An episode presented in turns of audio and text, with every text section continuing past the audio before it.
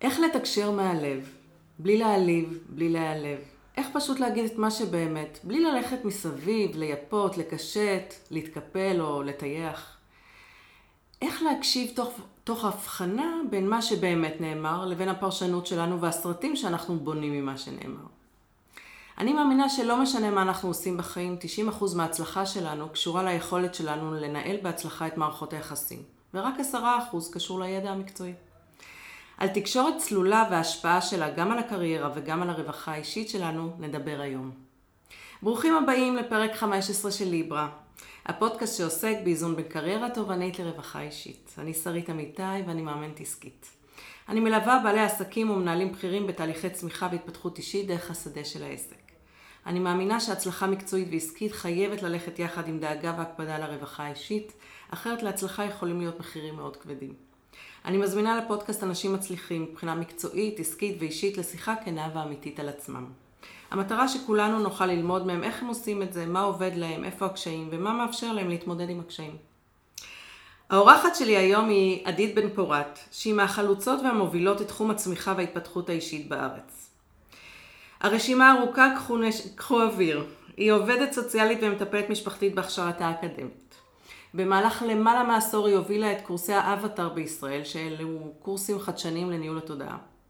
בין השאר היא הוכשרה כמטפלת בשיטת אלבאום, בשיטת הנשימה המעגלית. היא מטפלת בשיטת המסע ולמדה אצל המורים המובילים, כולל דיפק צ'ופרה ואנטוני רובינס. יחד עם רינה כורש היא מנהלת בית ספר להכשרת מאמני ילדים ונוער בשיטת האימון האינטגרטיבי, מרצה בנושא מודעות ותקשורת בין אישית, מפתחת מודל תקשורת צלולה ומאמנת זוגות, הורים ויחידים לניהול תודעה. תקשורת ויחסים במשפחה ובעבודה. אני צריכה אוויר. בעבר הייתה עיתונאית במעריב ובחיים אחרים, ותרגמה עשרות ספרים בנושאים של רפואה אלטרנטיבית ומודעות, ביניהם את ספריו של אקר טולה ודיפק צ'ופרה. היא גם שימשה כמתרגמת בסדנאות רבות של מורים מחו"ל, ליוותה קבוצות של ישראלים לסדנאות בחו"ל, ושימשה כמדריכה בכירה בקורסי אבטר בינלאומיים וכאסיסטנטית בסדנאות המתקדמות של המסע. מאחורי עשרות שנים של עבודה עם בני אדם, עשרות אלפי שעות מול אלפי בני אדם ומאות כלים, טכניקות ושיטות, מתוכם היא יודעת לשלוף את הכלי הנכון, במקום הנכון ובזמן הנכון. מוזיקה ומתחילים.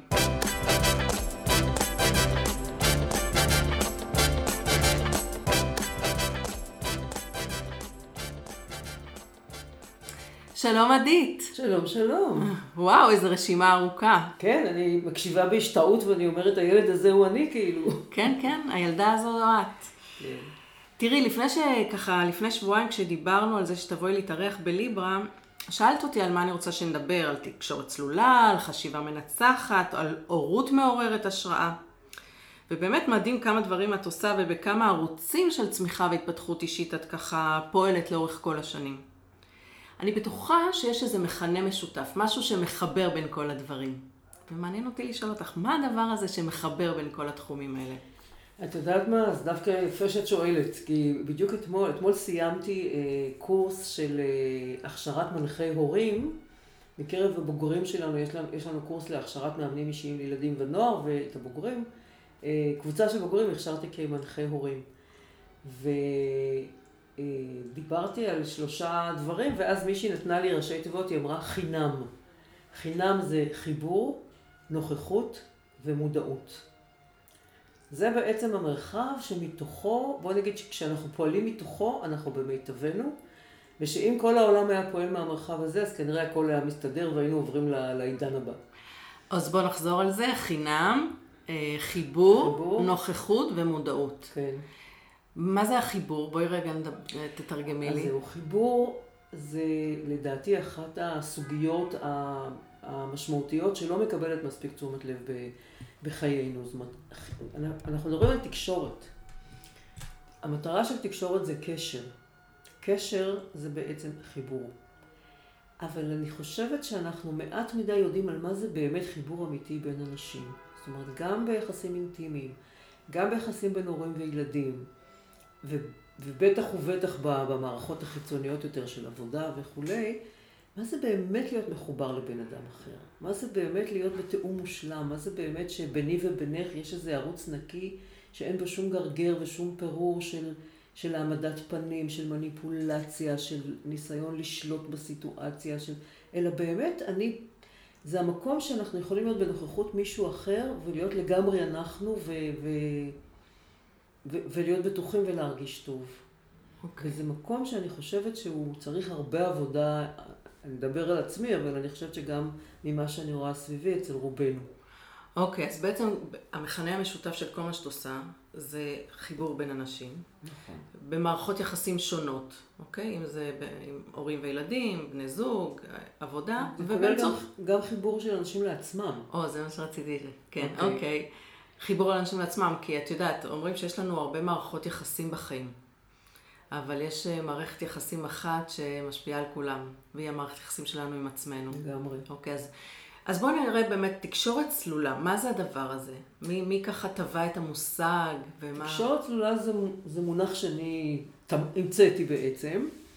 אה, זה מודל שאני בניתי שבעקבות לימודים שלי אצל פסיכולוגית אה, אמריקאית בשם סוזן קמפל, דוקטור סוזן קמפל, שכתבה ספר אשר שלצערי לא תורגם עד היום לעברית, אני מתרגמת אותו עכשיו, שנקרא Getting Real.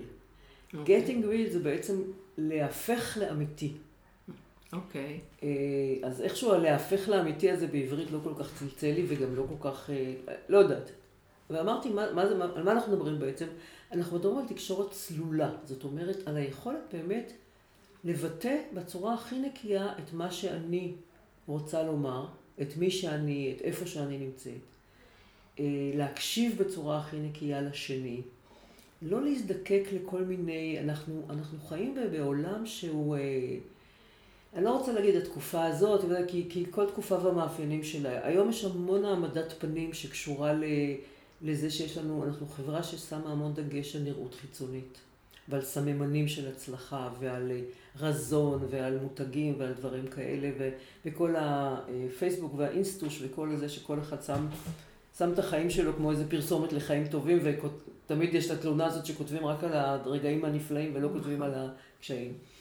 מצד שני, אני חושבת על זה ששני דורות אחורה, אה, אז היה את הפולניות, כאילו, של, אה, שלא יגידו, ושזה, ומה הם יחשבו עלינו, ואת הכביסה המלוכלכת אה, מחפשים. זאת אומרת, כנראה העמדת פנים זה משהו שתמיד היה, זה רק מקבל... גוונים אחרים. זה במדיות אחרות. ואנחנו, כחברה, אנחנו כל אחד מאיתנו, אנחנו גדלנו בעצם על, על פחד, על הפחדה. פחד שרק שלא יראו מי אני באמת. ומהמקום הזה אנחנו מסתירים את עצמנו מאחורי איזושהי פסאדה של מה שאנחנו חושבים שיהיה טוב שיחשבו עלינו. וזה מה שמנהל אותנו בתקשורת, את אומרת. וזה מה שמנהל אותנו בתקשורת וביחסים. עכשיו, הבעיה היא שברגע שאני מנסה, ברגע שאני שמה פסאדה ואני מנסה להסתתר מאחורי משהו, אני חייבת ליצור ריחוק, מרחק. אוקיי. Okay. ואז אין חיבור באמת, זאת אומרת החיבור הוא, הוא, הוא מוגבל. ו- ואני שומעת את זה, אני רואה אה, אצלי בקליניקה זוגות, אני רואה גם הרבה חבר'ה צעירים, אני, אחד הגילים שאני מאוד מאוד אוהבת לאמן זה הגיל הזה של 20-30, שהם אה, גמרו צבא, גמרו את הטיול הגדול כש, כשעוד אפשר היה לעשות אותו, ועכשיו הם אומרים, אוקיי, מה אני עושה עכשיו עם החיים שלי? ובין השאר הם עסוקים במציאת זוגיות. ואת רואה איך אנשים עושים קלקולציות בראש, האם כן והאם לא, וזה לפי כל מיני פרמטרים שכל קשר בינם ובין האפשרות באמת ליצור חיבור וליצור זוגיות, זאת אומרת, זוגיות זה משהו ש, שבא מהלב. אוקיי. Okay. מה, צריך איזה, איזה קליק כזה שהיא, זה לא משנה אם הוא עורך דין או שהוא אה, אה, קולנוען או שאין לו עבודה ואם הוא גר אצל ההורים שלו או שהוא לא גר אצל ההורים שלו והם משלמים עליהם במסעדה או לא משלמים עליהם, כל הדברים האלה אין להם שום משמעות. או שיש חיבור או שאין חיבור, זאת אומרת. ואנחנו לא יודעים לעשות את הדבר הזה, אני חושבת. לא רק שאנחנו לא יודעים, או אה, אה, אף אחד לא מלמד אותנו, בטח לא בבית ספר, צריך ללכת באמת לקורסים, אה, כל מיני כאלה שאת למשל מעבירה. ו- ובעיניי, כמו שאמרתי, זה 90 אחוז מכל דבר בחיים. נכון. מכל, אני לא מבינה איך לא מלמדים את זה. לא מלמדים את זה כי כדי שילמדו את זה צריכים אנשים שיודעים את זה. אני לא חושבת שמי שאמור ללמד את זה, האוכלוסייה הנוספת שאני עובדת איתה זה הורים. יש לי ליין שנקרא הורות מעוררת השראה, שבעצם בא להגיד, אוקיי, להיות הורה זה לא רק לטגן חביתות ולהגיד, שימו את התיק שלכם במקום והכנתם שיעורים, ולקחת אותם לפסטיגל, זה קודם כל לעורר בהם השראה לחיים, לעורר בהם השראה לגלות מי הם, לעורר בהם השראה ל... ליכולות שלהם. והורים לא מגיעים לזה בגלל שהם כל כך עסוקים וטרודים ביומיום, וגם ההורים, וההורים לא יודעים ללמד תקשורת צלולה, כי הם בעצמם לא בתקשורת צלולה. אז כאילו מדור לדור אנחנו מגדלים עוד דורות של אה, הפחדה, והיום בכלל יש כל כך הרבה אה, הפחדה מהעולם. כאילו פעם עוד אה, איכשהו, אני יודעת מה, חשבנו שהעולם אולי יכול להיות טוב. היום יש כאילו הציניות הזאת של בעצם העולם רע, ועזוב אחרים, ותתמקד בעצמך, וכאילו, אנשים פשוט לא, לא, אין מי שילמד. כן, תגידי, זה, אני מכירה את המושג תקשורת מקרבת. כן. זה דומה? זה אחר? זה... אה, כן ולא, זה אחר, כי המודל זה אחר לגמרי. תקשורת מקרבת מדברת על ארבעה שלבים, היא מדברת נכון. על תצפית, אה, צורך, רגש ו- ותגובה, ובקשה, סליחה.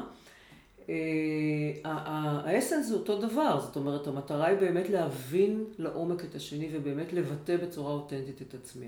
פה המודל הוא אחר. בואי תחזרי על זה, כי זה הסיפור. להבין היטב את השני. כן. לא לפרשן אותו, אלא להבין כן, או לבדוק כן. שהבנו ובאמת לחדד כן, את ההבנה. כן, באמת להכיר, באמת, ל... באמת לדעת את השני. כן, ולדעת לבטא את עצמנו בצורה אותנטית. ואני אוסיף ליצור מרחב נעים בינינו. Mm-hmm. זאת אומרת, ליצור משהו שהוא באמת כיפי. אוקיי. כי לפעמים, למשל, היה פעם נורא במוד האסרטיביות. את זוכרת? לפני 20 שנה, כולנו הלכנו לקורסים לאסרטיביות. עכשיו, כן. אסרטיביות זה כאילו היה להגיד בצורה מאוד תקיפה את מה שאנחנו, כאילו, כי לא נילחם על זה, אז זה... זה. לא היה ליצור מרחב נעים בהכרח. נכון. פה אני מדברת... וגם יש צד שני, יש לבטא את הפגיעות שלנו, הרבה נכון, פעמים, בלי נכון, ה... נכון, שזה חלק, חלק, חלק מאוד חשוב מה... אז איך נראה המודל של התקשורת הצלולה? התקשורת הצלולה, יש, אני, אני בניתי עשרה כללים. שאני okay. לא אמנה פה את כולם, אבל אני אולי אציין רק את המשמעותיים שבהם. קודם כל, הראשון והחשוב, זה להבדיל בין מה שבאמת קורה, ובין הסיפור שלנו על מה שקורה. שפה אולי זה קצת דומה גם לתקשורת המקרבת, כי גם שם מתחילים מהמקום הזה של התצפית הנקייה. ואנחנו, okay. אני רואה כמה אנשים מתחרבשים עם... הוא, הוא, הוא לא מכבד את הזמן שלי. מה, מה, מה את אומרת? למה? זה הפרשנות. הוא הגיע בתשע וחמישה, אני אומרת, אוקיי. הוא הגיע בתשע וחמישה, זה, זה, זה מה שבאמת קרה.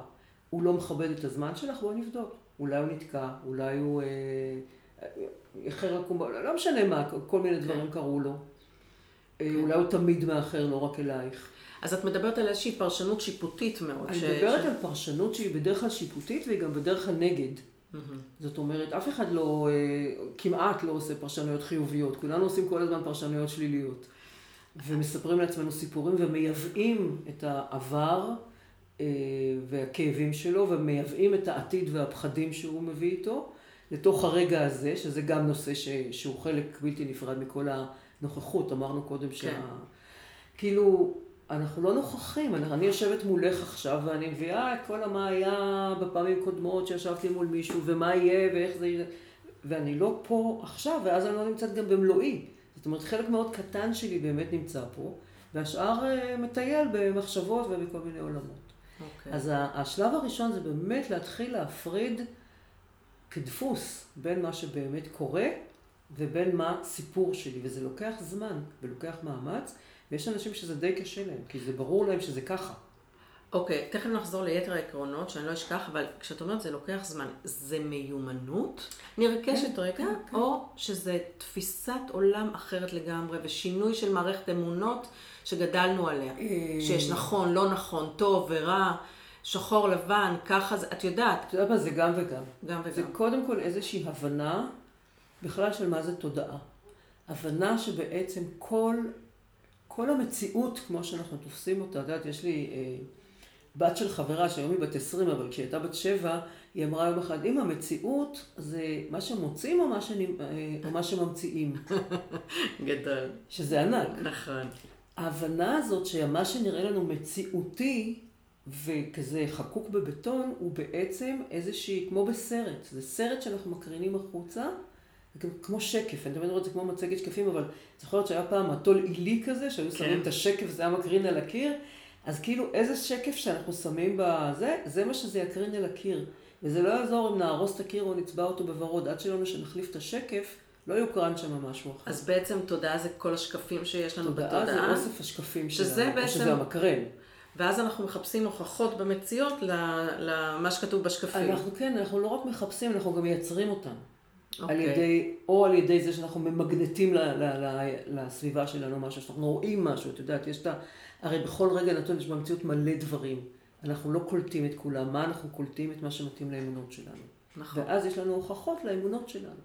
ואז אנחנו במעגל זדוני שלא נפרץ. אז את אומרת שתקשורת צלולה צריך קודם כל לפרוץ את המעגל הזה, לשנות באמת איזשהן תפיסות לגבי אה, מהי תודעה ואיך אפשר... להבין שהסיטואציה שה, נוצרת בתודעה שלנו, היא לא במצ... במה שקורה במציאות.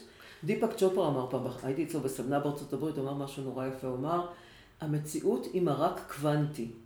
זאת אומרת, יש שם כל מיני דברים ש... זרמים כאלה קטנים שמתרחשים, אבל מה אתה עושה מהם? זה כמו מבחן רורשך, כן? אתה רואה איזה שהם כתמים, ואתה מחליט מה אתה רואה, ומרגע שהחלטת, זה מה שאתה רואה. אז בואי, בואי רגע נדבר בדוגמאות, כדי להמחיש. מה... תני, תני דוגמה מהמשהו מה, מהזמן האחרון, ש, של עיוות של המציאות, של פרשנות שממש לא, לא עוזרת באמת לחיבור, לתקשורת. ככה לשלוף אה, זה, אבל אני רואה את זה הרבה, נגיד, אני רואה הרבה עם הורים וילדים. הילד, אה, הוא, הוא, הוא, אפשר להשתגע ממנו, הוא כל הזמן צועק בבית, הוא כל הזמן אה, מעצבן, הוא כל הזמן רב. הוא, הוא, הוא קשה, הוא זה, הורים אומרים לפעמים על הילדים שלהם כאלה משפטים שאני נחרדת. הרי זה הדבר הכי יקר לכם בחיים. נכון. ואז אני יושבת ומתחילים לפרק את זה, ומתחילים לברר מה קורה וזה, ואז מתחילים להבין ש... כאילו, למה, למה הוא עושה את זה? יש לו שם איזשהו קושי. בעצם יש לו קושי, בעצם מה, שהוא, מה שבאמת קורה זה שהוא צועק.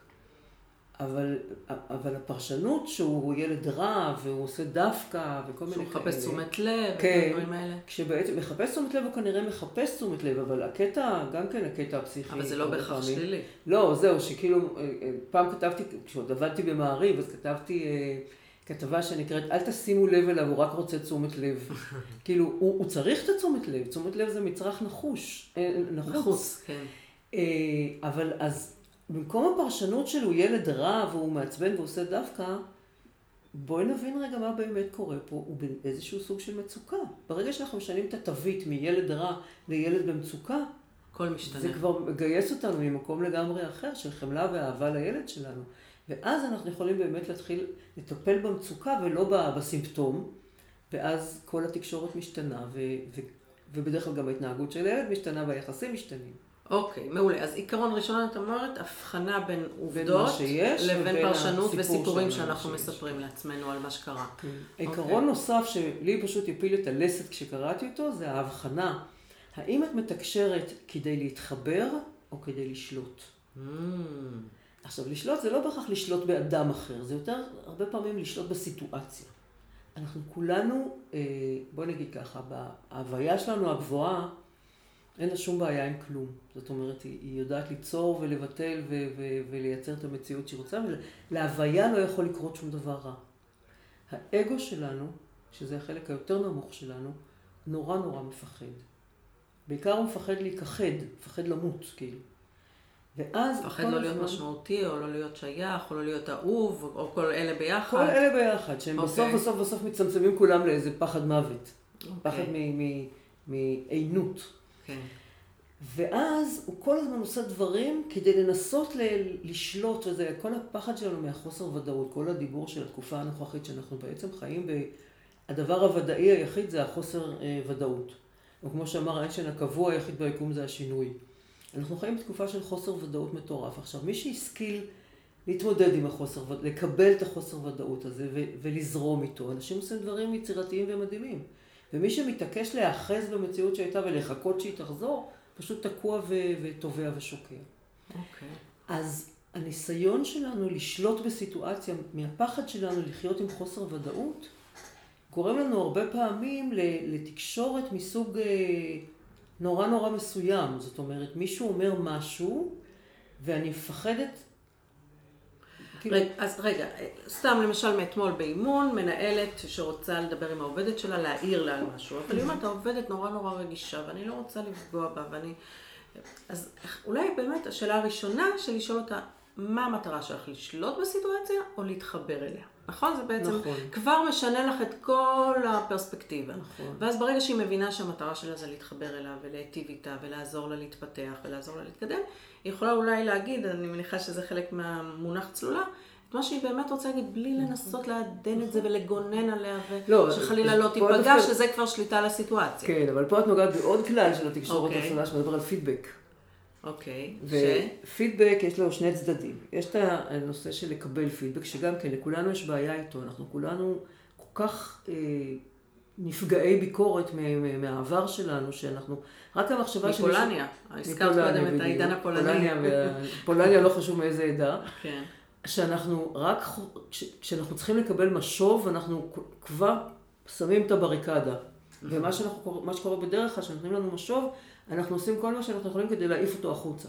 לא, זה לא נכון. לפעמים, אם אנחנו יכולים, אז אנחנו אומרים את זה, ואם זה נגיד הבוס שלנו, ואנחנו לא יכולים להגיד, אז אנחנו חושבים את זה. אנחנו אה, חושבים, או מתגוננים, או מצטדקים, או כל מיני כאלה. בדיוק. עכשיו, התקשורת הצלולה אומרת, אתה לא חייב לקבל את כל מה שאומרים לך כפידבק.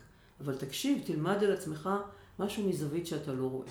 זה בקטע של לקבל פידבק. בקטע של לתת פידבק, אז אני אומרת גישת הסנדוויץ'. פידבק זה פרוסה עבה של הכרה, acknowledgement, והערכה ופרגון על מה שכן. פרוסה דקה, דקה, דקה, דקה של איך אפשר לעשות את הדברים יותר טוב, ועוד פרוסה אהבה של אבל, פידבק, הכרה, הערכה, אהבה. זאת אומרת, זכות, חובה, זכות. הרבה זכות, מעט כן, חובה, כן. ועוד הרבה זכות בסוף. ככה זה יכול להחליק בבטן, אחרת כן. נורא קשה לבלוע את זה. לרובנו. אוקיי, אז זה באמת שילוב של הדברים. מה, ש, מה שקודם ככה עלה לי זה שבאמת הפחד לפגוע בה ניהל אותה. נכון. אוקיי, ובעצם אם אנחנו מבינים שהמטרה, ההקשר שהיא פועלת מתוכו הוא חיבור, אז יכול להיות שיהיה לה יותר קל אה, להגיד נכון. את הדברים. ואני אגיד אוקיי. עוד משהו על הפחד מלפגוע. אה, אם מגרדים לו טיפה את הצבע, הפחד מלפגוע בסוף הוא תמיד הפחד מלהיפגע. נכון. לעמוד בסיטואציה לא נעימה. זאת אומרת, אה, ואם אנחנו מוכנים לקחת על עצמנו את האחריות, כי זה גם אחריות, את יודעת, זאת אומרת, לגמרי. לא, לא לתת פידבק למישהו, זה, זה, זה לא חברי. אני מסכימה איתך. אוקיי, אז באמת, משני הצדדים. זאת אומרת, גם להיות מוכן להקשיב למה שאומרים עליך וללמוד מזה. ואתה לא חייב לקבל את הכל, אבל זה מעניין להתבונן על איך רואים אותך, נכון. ומה אתה גורם לאחרים להרגיש אולי. וגם אה, הפוך, גם להעז להגיד לאנשים, כי את אומרת, זה, זה כמו אחריות שלנו בקשר. כן. שהם ידעו איך אנחנו מרגישים או חושבים עליהם. כן. אבל, אם, אבל שוב, ומפה אנחנו הולכים באמת למה שאמרנו קודם, הקשר עם עצמנו, צריך מידה מסוימת של אהבה עצמית ושל תחושת ערך עצמי. כי אני זוכרת, הייתה לי באבטר, עליה שלום כבר לא איתנו, חברה שהייתה, בקורסים של האבטר, אז אתה מלמד ואתה גם, יש לך מין סופרוויזר כזה שאתה יכול להתייעץ איתו ו... ו והיא הייתה עושה משהו, ואז הייתה באה והייתה אומרת, זה מה שעשיתי, תגידו לי מה טוב בזה, תגידו לי מה לא טוב בזה. וזה היה מדהים בעיניי. כי באמת, הרי על מה כל הסיפור? כל הסיפור הוא לעשות את זה יותר טוב פעם הבאה. נכון. אבל צריך יכולת מאוד מאוד... אה, צריך איזה אמצע בשביל נכון. להיות מסוגלים לבוא ולהגיד דבר נכון. כזה. אני הרבה פעמים משתמשת במה עובד ומה לא עובד ב... ביחסים. אה, יש לי חבר טוב שצוחק עליי, עם העובד לי, לא עובד לי הזה. אבל תגידי, אמרת עוד פעם את הדבר הזה שכולנו יודעים אותו, סליחה שאני ככה, אבל תגידי לי איך עושים את זה. שאת אומרת, הכל מתחיל ונגמר באהבה עצמית, ובתחושה הזאת של אני ראויה, וש, ושזה לגיטימי לבקש דברים, להיות מחוברת לצרכים שלי, זה לגיטימי לרצות ש... אה, אה, לברר עם הצד השני וכולי וכולי. מה, איך, איך את זה, על זה עובדים, זה מה זה? מיומנות? Uh, תראי, בסופו של דבר זה מתחיל, שוב, מסיפור בתודעה. הרי מה זה ערך עצמי? ערך עצמי זה תחושה שנוצרת כתוצאה ממה שאנחנו מספרים לעצמנו על עצמנו. נכון. וכמו שאמרנו קודם, מה שנספר על עצמנו, לעצמנו, על עצמנו, לזה נקבל את ההוכחות.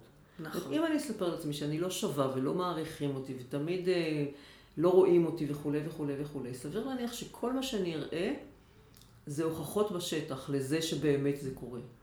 וגם ההפך הוא נכון, אבל ברגע שאני אצליח לשנות את הסיפור הזה, אני אתחיל לראות הוכחות אה, אחרות. ואת מסכימה איתי שזה מלאכת חיים לראות את ההוכחות האחרות? בוודאי. זה לא, אי אפשר לעשות זבנג וגמרנו ולתת פקודה למוח או ללב ולאהוב את עצמנו. לא, אבל יש דברים, יש, פה נכנס השלב של המיומנות. ברגע שאתה לומד כלים לעשות את זה, כי זה נורא יפה להגיד לאנשים, תאהב את עצמך, ויש, זה הרי מסוג ככה... הקלישאות, כאילו, נכון. אוקיי, תאהבי את עצמך, אז גם יאהבו אותך, אז מה אני עושה בזה? יש כלים. Okay. אוקיי. יש כלים לניהול של מחשבות, של רעיונות, של אמונות. אני אגב מדברת לא כל כך על מחשבות, אלא יותר על אמונות. כי לא כל מה שאת חושבת קורה. יש נכון. את הקטע הנהדר הזה בסרט הסוד, שהוא חושב על פיל ואז נכנס לו פיל לחדר, שמראים כאילו איך זה לא קורה. לא כל דבר שאתה חושב עליו קורה, אבל מה שאתה באמת מאמין שהוא ככה, הוא יקרה עכשיו. איך, איך יוצרים אמונה ואיך משנים אמונה, זה, זה כלים ש, שאני מלמדת אותם. Okay. אוקיי. וברגע שאנחנו מתחילים לשנות עכשיו, זה, זה נורא סובטילי, זאת אומרת, ברגע שטיפה משנים את הזווית, זה כבר מתחיל לזרום לכיוון אחר. זאת אומרת, תשני שתי מעלות במרכז, אז בקצה זה כבר ישתנה כן, לך ב... אוקיי. מעולה, יופי. אז אני, אני מניחה שאת אה, תסכימי איתי שתקשורת צלולה, אה, דרך אגב, אמרנו את העקרונות העיקריים? אמרנו את העקרונות העיקריים. אוקיי. כן. אז אם נשמור על העקרונות האלה של תקשורת צלולה, ונבטא את עצמנו ונקשיב לאחרים, ו, ונבוא באמת ממקום של חיבור, ונהיה מודעים למה שקורה בתודעה שלנו, לאיזה סיפורים אנחנו מספרים, ונשאל את עצמנו אם אפשר לספר אולי סיפור אחר וכולי וכולי. איך זה שורה תחתונה משפיע על הקריירה שלנו למשל? אני, את יודעת, הפודקאסט הזה עוסק בקריירה כן. ורווחה אישית. תראי, זה משפיע על הקריירה שלנו בשני רבדים. א', יש לנו אמונות ספציפיות לגבי הקריירה שלנו, לגבי העבודה שלנו, לגבי היכולת המקצועית שלנו, לגבי... אנשים יש להם הרי כל מיני רעיונות, אני צעירה מדי, אני מבוגרת מדי, אין לי את ההכשרה המתאימה, בטח ירצו מישהו זה, השוק רווי, כן. כל מיני כאלה. אז חבר'ה, אז... מי שמקשיב לנו, זה רק אמונות. זה, זה רק אמונות, כן, למרות שיש לי, הייתה לי מורה שהייתה אומרת, אם את רוצה שלא יהיו לך חברים, אז תגידו, תגידי למישהו, זה רק האמונה שלך. כן. אבל זה אמונות שניתן לשנות אותן, וכשמשנים אותן זה קורה, מתחיל לקרות משהו אחר. וגם בשוק רווי, בכל זאת לוקחים עדיין אנשים לעבודה.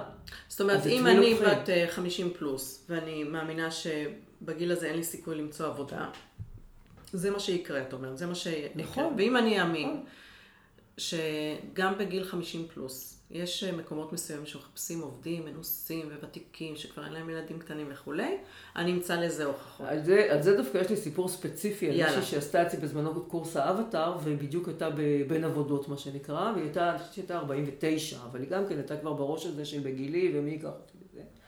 ועשינו על זה עבודה, ובתוך כדי הקורס היה לה, קורס של אבטר זה תשעה ימים מלאים, כזה מהבוקר עד הערב, תוך כדי הקורס היה איזה יום שהיה לה רעיון עבודה, היא תגיע, אמרה שהיא תגיע יותר מאוחר אותו, והיא הגיעה עם עיניים זורחות, וקיבל, מצאתי עבודה נהדרת בזה, ואז היא מספרת שהיא הגיעה לאיזשהו מקום, והמראיינת הייתה מישהי בגילה, ונורא שמחה כאילו שככה לקבל מישהי באותו גיל.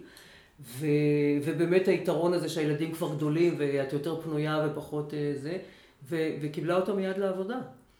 עכשיו, זה ברור, כל הזמן מתקבלים כל מיני, יש לי, יש לי חברים בהייטק שהם בגילי, אני כבר uh, זכאית לקצבת זקנה, אל תשאלי. ו- והם עובדים בהייטק, וכל פעם נגמר להם הג'וב והם מקבלים אותם לג'וב אחר, אני כל פעם מסתכלת על זה בהשתאות, אני אומרת, בן אדם בן 60 פלוס, אבל הם תותחים בתחומם, ובעיקר כנראה יש להם איזו תחושת ערך שהם, יש להם מה לתת. בדיוק. אז הם עובדים בהייטק, ויש אנשים שבגיל 40 אומרים, טוב, גמרתי כבר את הזה שלי בהייטק, 40 זה כבר זקן. כאילו... אוקיי. אמונות יוצרות מציאות. אז קודם כל, אז האמונות האלה, אה, והתקשורת הצלולה ש... שהיא עם עצמנו, קודם כל, עם התפיסות שלנו, עם האמונות שלנו, יכולה להשפיע על, אה, על לאן אני אגש, או מה אני אחשוב כן. לגבי המשך הקריירה שלי. אני מניחה שזה גם קשור למערכות היחסים שאני מנהלת בתוך כן, הקריירה. כן, אז זהו, זה החלק השני באמת. החלק השני הוא שאין כזאת הפרדה גדולה בין הקריירה שלי ובין מי אני והחיים שלי. זאת אומרת, הבן אדם שאני, זה הבן אדם שהולך בבוקר לעבודה. אומרת, כשאני... אה, אם אני בתקשורת צלולה. גם אם אני לא בתקשורת צלולה, אז, אז, אז בן אדם... לא, יש בתקשורת- אנשים שאת אה, חושבת שהם אחרים אה, בכובע המקצועי שלהם, והם אה, בבית... כן, אבל את יודעת מה, אחרים. אני לא, לא קונה את זה. זאת אומרת, בסופו של דבר, דפוסי ההתנהלות והאמונות לגבי עצמי והאמונות לגבי האחרים ו, ו, וסגנון התקשורת, כל הדברים האלה הם לרוחב. הם, הם, הם לעומק. זאת אוקיי. אומרת, אה, אתה יכול, אה, אתה יודע, יש את המשפט הזה... לזייף בקצוות אולי. כן, יש את המשפט אוקיי. הזה שאומר, you can't fool all the people all the time. זאת אומרת, אתה יכול להתנהג בצורה מסוימת עד גבול מסוים. בעבודה, נגיד, רובנו מתנהגים בעבודה קצת יותר יפה מאשר בבית, כי בבית אנחנו מרגישים יותר נוח. בעבודה אנחנו יותר אוספים את עצמנו. וזה בסדר שזה ככה, אולי. אבל אה, אתה לא יכול באמת, זאת אומרת, אם יש לך איזשהו דפוס, או יש לך איזושהי נטייה, אז, אז אם זה לא יצא במצבים, ה... את יכולה גם לראות, יש אנשים נכון. שהם נורא נחמדים עד שיש איזה מצב קצה. יש כן. לחץ, יש... אה, לא, אני למשל, יש לי רפלקס שכל, אה, נגיד שאני רואה בטלוויזיה או בחיים, מישהו בוכה, אני ישר אה, בוח, כאילו עולות לי דמעות. אז אתמול הגיעה לקוחה, זה לא הפעם הראשונה, שאומרת, ככה עלו לה דמעות, והיא לקחה טישו והתנצלה כמובן, אני אומרת כמובן, ו... לא צריך להתנצל על זה. ואז אמרתי לה, אל, אל תחששי, יש, אבל אל תבעלי גם אם אני אבכה.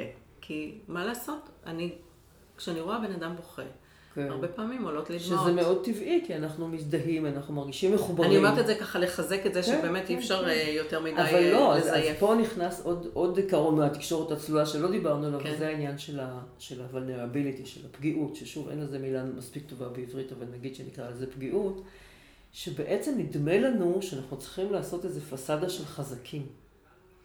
אבל האמת היא שהכוח האמיתי שלנו טמון ביכולת שלנו להתחבר גם למקומות החלשים שלנו, ולהיות בסבבה איתם ולאפשר לעולם לראות אותם. יש את ההרצאה של אה, דוקטור ברנה בראון, שזה אחת ההרצאות הנצפות בטד, שנקראת אה, The Power of Vulnerability, הכוח של אה, נכון, הפגיעות. הקשבתי לה. שהיא כן. מדברת על זה נכון. שכשאנחנו יכולים להרשות, כי, כי אם אנחנו לא יכולים להרשות לעצמנו להיות פגיעים, אז אנחנו כל הזמן צריכים להשקיע איזושהי כמות של תשומת לב ולהתגונן, של, שוב, אנחנו צריכים לסגור שלא תיכנס לנו איזה, שלא נרגיש משהו חס וחלילה. ואם אנחנו מאפשרים לעצמנו להרגיש ולהתרגש, ושיראו לנו את זה, אז אנחנו בעצם באיזושהי זרימה טבעית ובריאה כזאת, ש... זה שאז גם הצד השני מאפשר כמו, לעצמו. זה כמו גלשן. לא שאני מבינה גדולה בגלישת גלים, אבל אם אתה עומד על הגלשן ואתה מנסה לעמוד ישר ב- בכל מצ- מצב, אתה תיפול ותבלע מים. הדרך היחידה שלך לגלוש זה ללכת עם הגלשן. זאת אומרת, זה מדי פעם להיות פגיע, ומדי פעם להיות חזק, ומדי פעם להיות ככה, ומדי פעם להיות ככה, ולזרום עם, ה, עם הזרימה הטבעית, כי אם אתה לא זורם עם הזרימה הטבעית, אז אתה יוצר אה, פינות חדות, וזה בסוף אה, נופל. אוקיי. ועכשיו, הצד השני שמעניין אותי. איך תקשורת צלולה משפיעה על הרווחה האישית שלנו?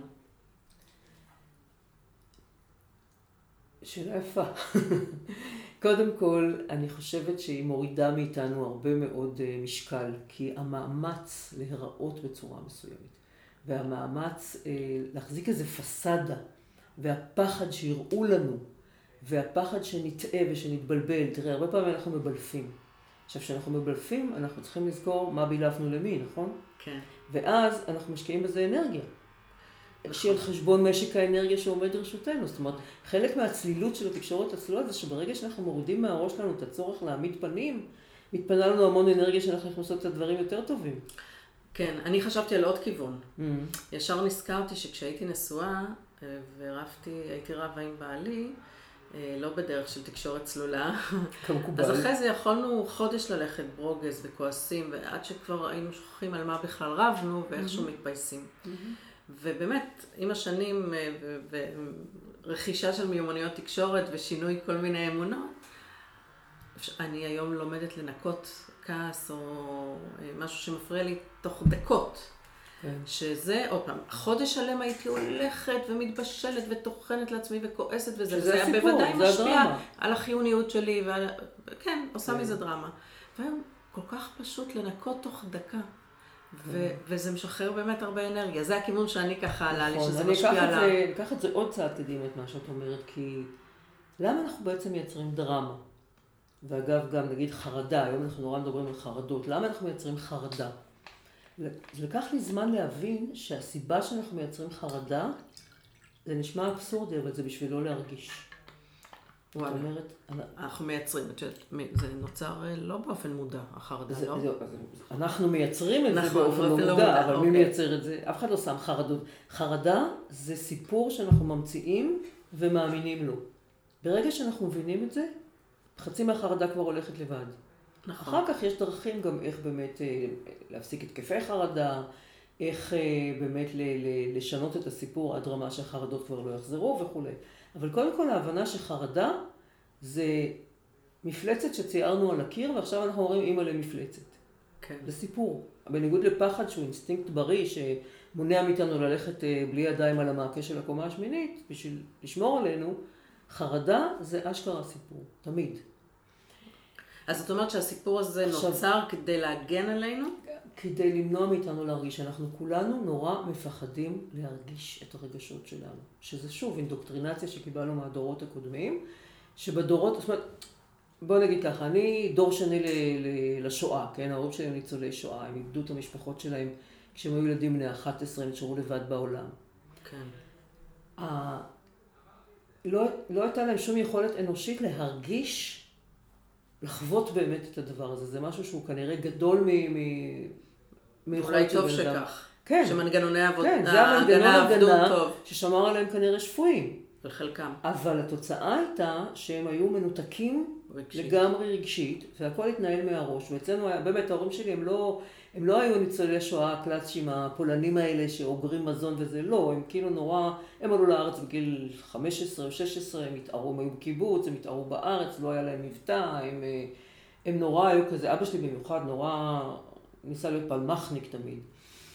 אבל עדיין המקום הזה של אה, גם לא להתקשר כי אתה לא, כי אתה כבר איבדת פעם אחת את מה שהיה היה הכי יקר לך, אז, אז עדיף לא להתקשר יותר מדי, וגם לא להרגיש כי, כי אתה לא יכול לעמוד בעוצמה של הרגשות שלך, ואז אה, מה שאתה עושה זה אתה עובר לראש ולהומור. אצלנו היה בית עם צחוקים, זאת אומרת, חוש ההומור שלנו, של כולנו, אני ואחותי עד היום כאילו יכולות להצחיק אחת את השנייה למוות.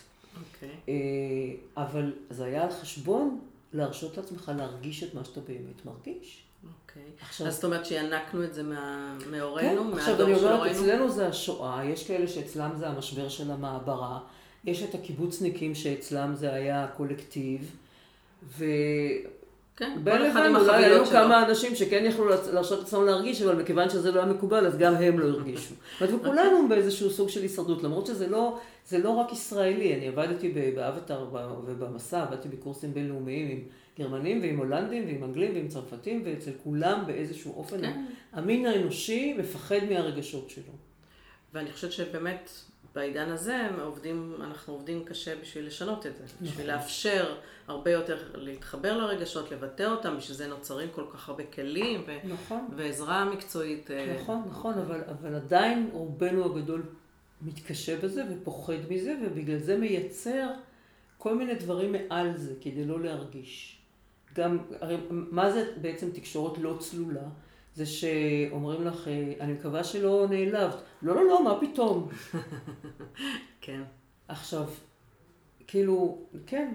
שזה גם המקווה שלא נעלב זה הניסיון לשלוט בסיטואציה, וגם גם, אה, הצד גם, השני של זה, של זה ההסתרה. בעיקר, זה כמו אה, אה, להוריד מעצמי את האחריות. אחריות זה כמו תפוח אדמה חם, כל אחד זורק אותו כן. על השני. אה, אוקיי, יפה. אז, אז בואו רק נסכם. אז היא משפיעה גם על הקריירה וגם על הרווחה האישית, והיא בעצם משפיעה על, ה, על היכולת שלנו להצליח אולי בחיים מכל הכיוונים, כי אנחנו גם בזכות כלים מסוימים ותפיסות מסוימות יכולים לבטא את עצמנו על כל מנעד רגשותינו, מחשבותינו ומי שאנחנו, וגם לנהל מערכות יחסים אה, אה, ככה ברמה גבוהה, וזה משפיע בעצם על, על כל המישורים. יפה. תראי, בעיניי מה שעושה איש מקצוע טוב לאותו טוב, מעבר לידע ולניסיון שלו, זה כמה הוא באמת חי את מה שהוא עושה, כמה הוא ככה נאה דורש, נאה מקיים. וסתם מתוך סקרנות אני יודעת שאת לגמרי חיה ונושמת את התקשורת הצלולה ומערכות יחסים, ואת שולפת, כמו שאמרתי בפתיחה, כל, אה, לכל סיטואציה את הכלי, אבל תני לי סיטואציה שבאמת לאחרונה נדרשת לתקשורת הצלולה, איזה קונפליקט שהיה, איזה משהו שככה הרגשת, שהיית צריכה לעצור רגע, לחשוב רגע, מה אני שולפת עכשיו, איך אני מנהל את הסיטואציה. אה, תראי, אני יכולה לחשוב למשל על אה, בן אדם ש... שהייתי צריכה להפסיק איתו את ההתקשרות בזמן האחרון. וזה משהו שתמיד לא נעים לנו, לפטר מישהו, להיפרד ממישהו, לסרב למישהו. אנחנו הרי תמיד עושים כל מיני אוונטות ומתחמקים ברגעים האלה. בכלל, הלא נעים לי הפך להיות כאילו תשובה אמיתית. כן. לכל מיני סיטואציות. כאילו, הלא נעים לי הוא, הוא סוגר עניין. כאילו, לא נעים לי להגיד את האמת. למה נעים לי כל כך לשקר לעזאזל? כן.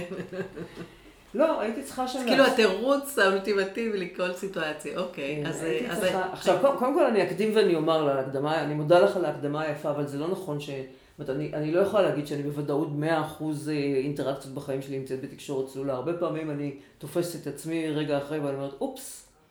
אבל לזכותי ייאמר שא' אני רואה את זה ברוב המקרים, וב' אני לפעמים חוזרת לשם. זה בדיוק אחד, מה שאני מבקשת שתספרי לי, איך כן. את תופסת עצמך, הרי זה ברור שאנחנו לא, כל העניין הוא להיות ערניים ולתקן. אז את אנושית לגמרי, זה מה שאת אומרת אני לי. אז- בתהליך, אני אוקיי. לומדת, אני כל הזמן אומרת, אני מלמדת אחרים את מה שאני כבר למדתי, אבל אני כל הזמן גם לומדת דברים חדשים. זה גם אני- הדרך הכי אני טובה. עוד לא מושלמת. זה גם הכי, הדרך הכי טובה ללמוד כן. כשמלמדים אחרים. לא, אני גם תמיד אומרת, אנשים, אה, פעם הייתה לי מישהי שעשתה אצלי קורס אבטר, ששוב, זה קורס גדול ומושקע ויקר וזה, ואז אה, בעקבות הקורס אבטר היא הכפילה את ההכנסה שלה והיא מצאה זוגיות אחרי ששנים היא הייתה מחורבשת עם הנושא הזה, מצא בחור נהדר שהיום היא נשואה לו. והכל היה נהדר וזה, ואז יום אחד הבחור הזה עצבן אותה במשהו, אני לא יודעת. ואז היא התקשרה אליי והיא אמרה, אני לא מבינה, אני עשיתי את הקורס, אני שילמתי כל כך הרבה כסף וזה, למה זה קורה לי? אז אמרתי לה, את מכירה פקמן? בפקמן יש כזה משחק, פעם זה היה משחק מחשב היחיד פחות או יותר שהיה. יש כאלה שהולכים כאילו במין מבוך כזה, אה, ויש אוקיי. מולם רעים כאלה שבאים, וצריך לאכול אותם לפני שהם יאכלו אותך. אוקיי. אז אני אומרת לה, אם היית משחקת פקמן בלי הרעים, אז מה היית עושה? רק הולכת בשורות? גדול. זאת אומרת, החיים זה על לייצר לעצמנו כל פעם את האתגר החד- החדש, את הניסיון החדש, כי זה מה שעושה את החיים מעניינים. אחרת זה כמו, כמו ללכת על מכשיר כושר בלי ש... שהוא מייצר התנגדות, אז מה, מה מעניין בזה? נכון, אז, אוקיי. אז גם אני. עכשיו, אז אני- רצית אז לפטר איזה מישהו הייתי- שעבדת הייתי איתו? צריכה לפטר מישהו שעבדתי איתו, ו... ו... והיה שם סיפור, כי כאילו בהתחלה בן אדם בא ואמר שהוא רוצה לעזוב, ואני קצת הייתי בתדהמה. וחשבתי שזו תגובה על איזה משהו רגעי שקרה, ואחר כך, אה, אה, אחרי, חיכיתי שבוע, ואחרי שבוע בדקתי, באמת התכוונת לזה, או שזה רק היה משהו משעת אה, רתחה? לא, לא, באמת אה, תתחילי לחפש מישהו אחר במקומי. ואז חיפשתי, חיפשתי מישהו אחר. ואז באתי לאותו אדם ואמרתי לו, אוקיי, אז אה, אני התחלתי באמת בתהליך לחפש מישהו אחר, ובואו נתחיל לחשוב על זה. ואז הבן אדם אמר, אני, אני לא, לא באמת רוצה לעזוב. אבל אני מבחינתי הרגשתי ש... שדי.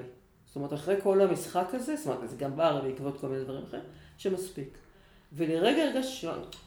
רגע, הוא לא התכוון, אז מה אני עכשיו אפיל עליו את הפצצה וזה, אבל אז אמרתי לא. אז אני חושבת שזה באמת כנראה הבשיל לכלל פרידה.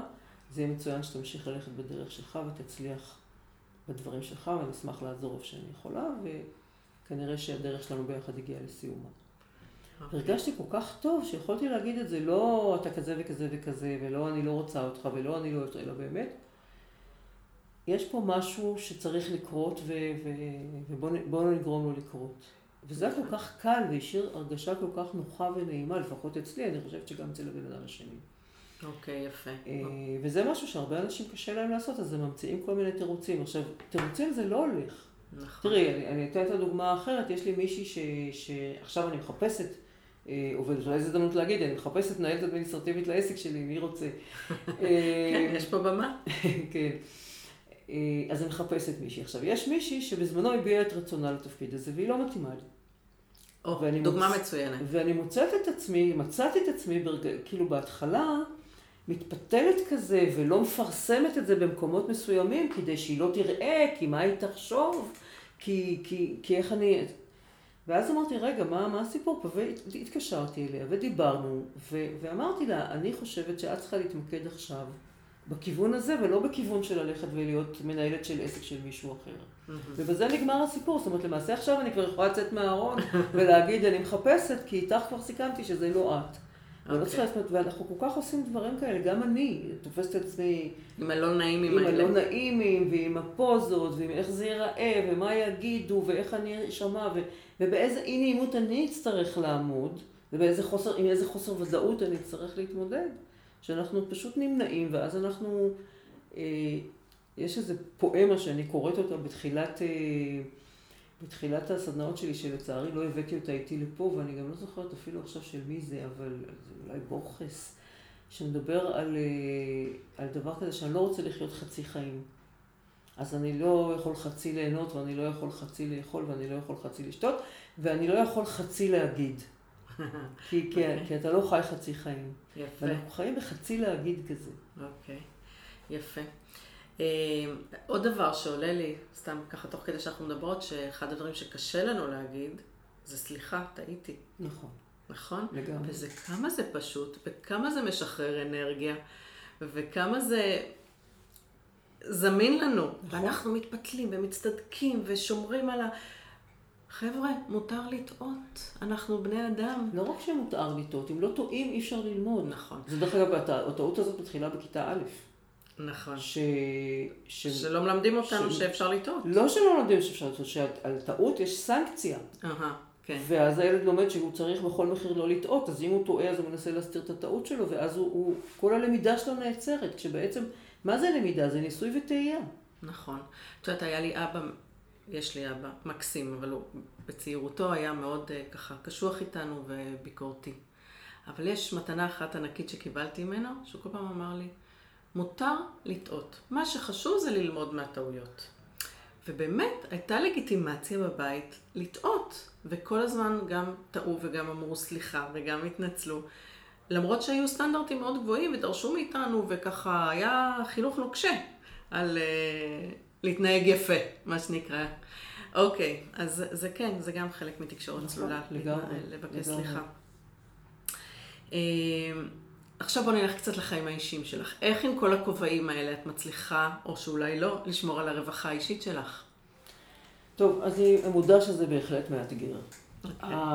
החדשות הטובות הן שכמאמר הפתגם הידוע, אם אתה אוהב את מה שאתה עושה, אז אתה לא צריך לעבוד יום אחד בחיים שלך. זאת אומרת, אני פה ככה חושבת שיש פה בלבול בין רווחה אישית לבין ליהנות מעבודה. צריך גם וגם. צריך גם וגם. לא, אבל אני אומרת, המזל שלי זה שאני, אה, חלק גדול מהשעות שאני עובדת, אני בעצם מאוד נהנית. זאת אומרת, אם אני יושבת עם אנשים, אני לא מבדילה בין זה שאני יושבת עכשיו איתך ומתראיינת, בין זה שאני יושבת עם מתאמנת שלי ומדברת איתה על החיים שלה, ובין זה שאני יושבת עם חברה על כוס קפה. החוויה היא אותה חוויה, היא חוויה של חיבור, של נוכחות, okay. אוקיי. של מודעות. אז... אה, אני מסכימה איתך שחלק גדול מרווחה אישית זה גם ליהנות ממה שאנחנו עושים, אבל זה לא הכל. מה כן, עוד את עושה בשביל אה, לשמור על הרווחה שלך? אבל מה אני בכל זאת עושה? אז קודם כל מה שלמדתי זה באמת אה, שיטת האבנים הגדולות. לשים ביומן כאילו את הצ'אנקים של הרווחה, של הבילוי, של ה... אה, ג'וליה קמרון קוראת לזה בילוי אומן, את המקומות שאתה מתדלק את עצמך. אוקיי, יופי. אז לא איך את מתדלקת את עצמך? איך אני מתדלקת את עצמי? אני, טוב, עכשיו אנחנו בקצת קורונה אינג, זה קצת אה, שונה. אבל אה, עכשיו למשל, אחרי הפגישה שלנו, אני הולכת להסתובב בתל אביב בשמש, קבעתי עם חברה, אנחנו ניקח לנו קפה באיזה בית קפה, ו... אה, אנחנו הולכות לאיזה גלריה, לאיזה, mm. לאיזה תערוכה, ואחרי זה אנחנו נשב לנו בשמש ונשתה קפה ביחד. יפה. בכלל, מאז הקורונה הפכתי, פעם היה בילוי בערב, היום בערב אין כל כך לאן לבלות. נכון. חוץ מללכת אחד לשני הביתה, שזה לא שונה בהרבה מלהישאר אצלנו בבית, אז אני אה, לפעמים עובדת בערב ומבלה בצהריים, בחוץ בשמש. אה, זה קצת להיפגש עם, אה, להיפגש עם אנשים. אה, יש לי סלון ספרותי שאני חברה בו, שפעם בחודש נפגשים ומדברים על איזשהו יוצר או על איזשהו זה נורא נורא מעניין. הלכתי בהתחלה כזה, לא ידעתי מה, מורה לספרות מנהלת את זה וזה, פשוט מקסים, אנשים מקסימים, שיחות מקסימות. אז לפעמים זה בלייב ולפעמים זה בזום, תלוי במצב, אבל גם בזום זה מקסים. אני לא מזדמזמת כל כך הרבה, מכיוון שאני מזדמזמת המון בעבודה שלי. מזדמזמת, זה עוד לא שמעתי. כן, לא, יש אה, מזדמזמת ויש שיא השיאים שלימדה אותי איזושהי נערה שאני מאמנת. מה קורה אם אתה יושב כל היום בזום? אתה נהיה זומבי. גדול.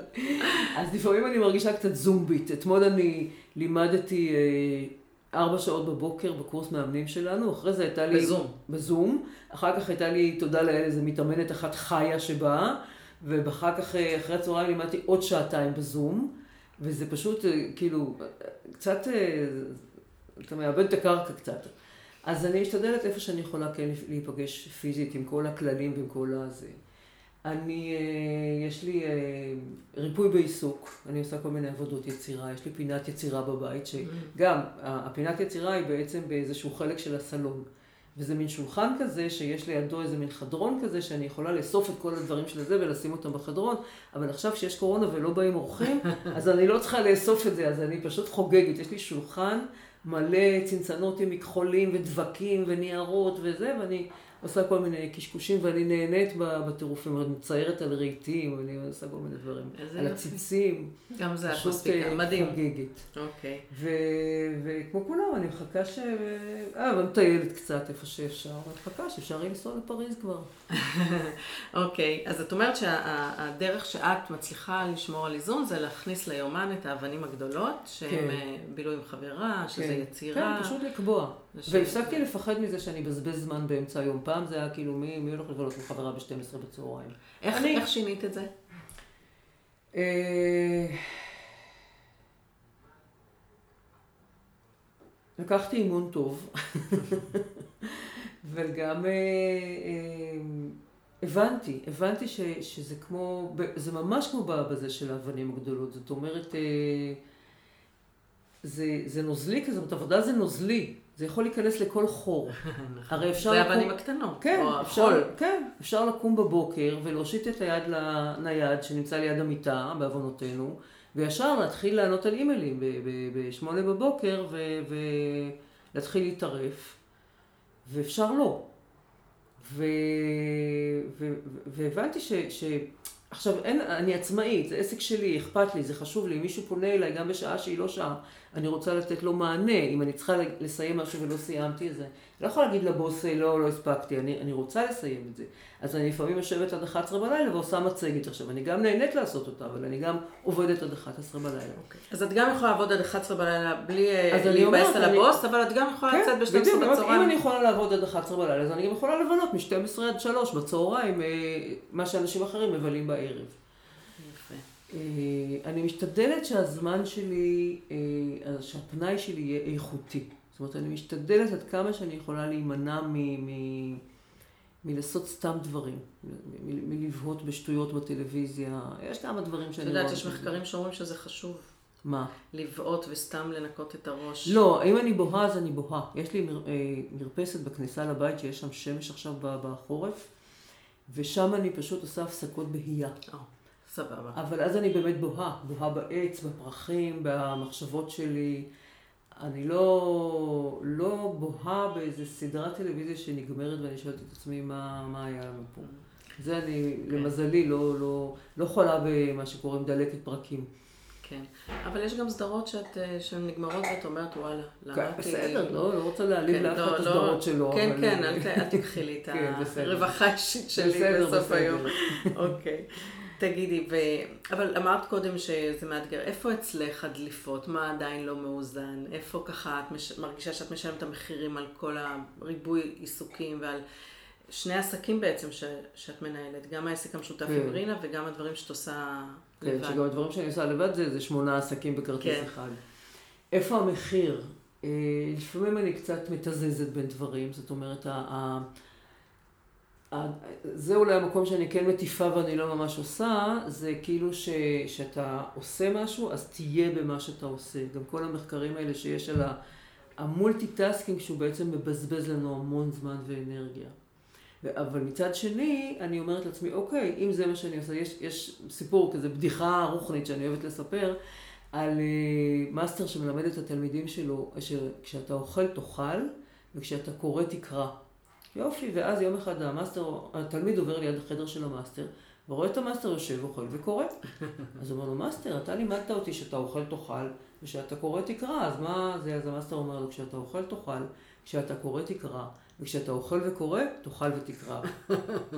אז לפעמים אני אוכלת וקוראת, לפעמים אני מקשיבה לאיזה שיעור תוך כדי שאני אוכלת, ולפעמים אני אה, אה, עוברת ממשהו למשהו, ולפעמים הסדר יום שלי הוא לא בדיוק כמו שתכננתי אותו, וכל מיני בלת"מים נכנסים, ואני לפעמים קצת באיזה מרק כזה.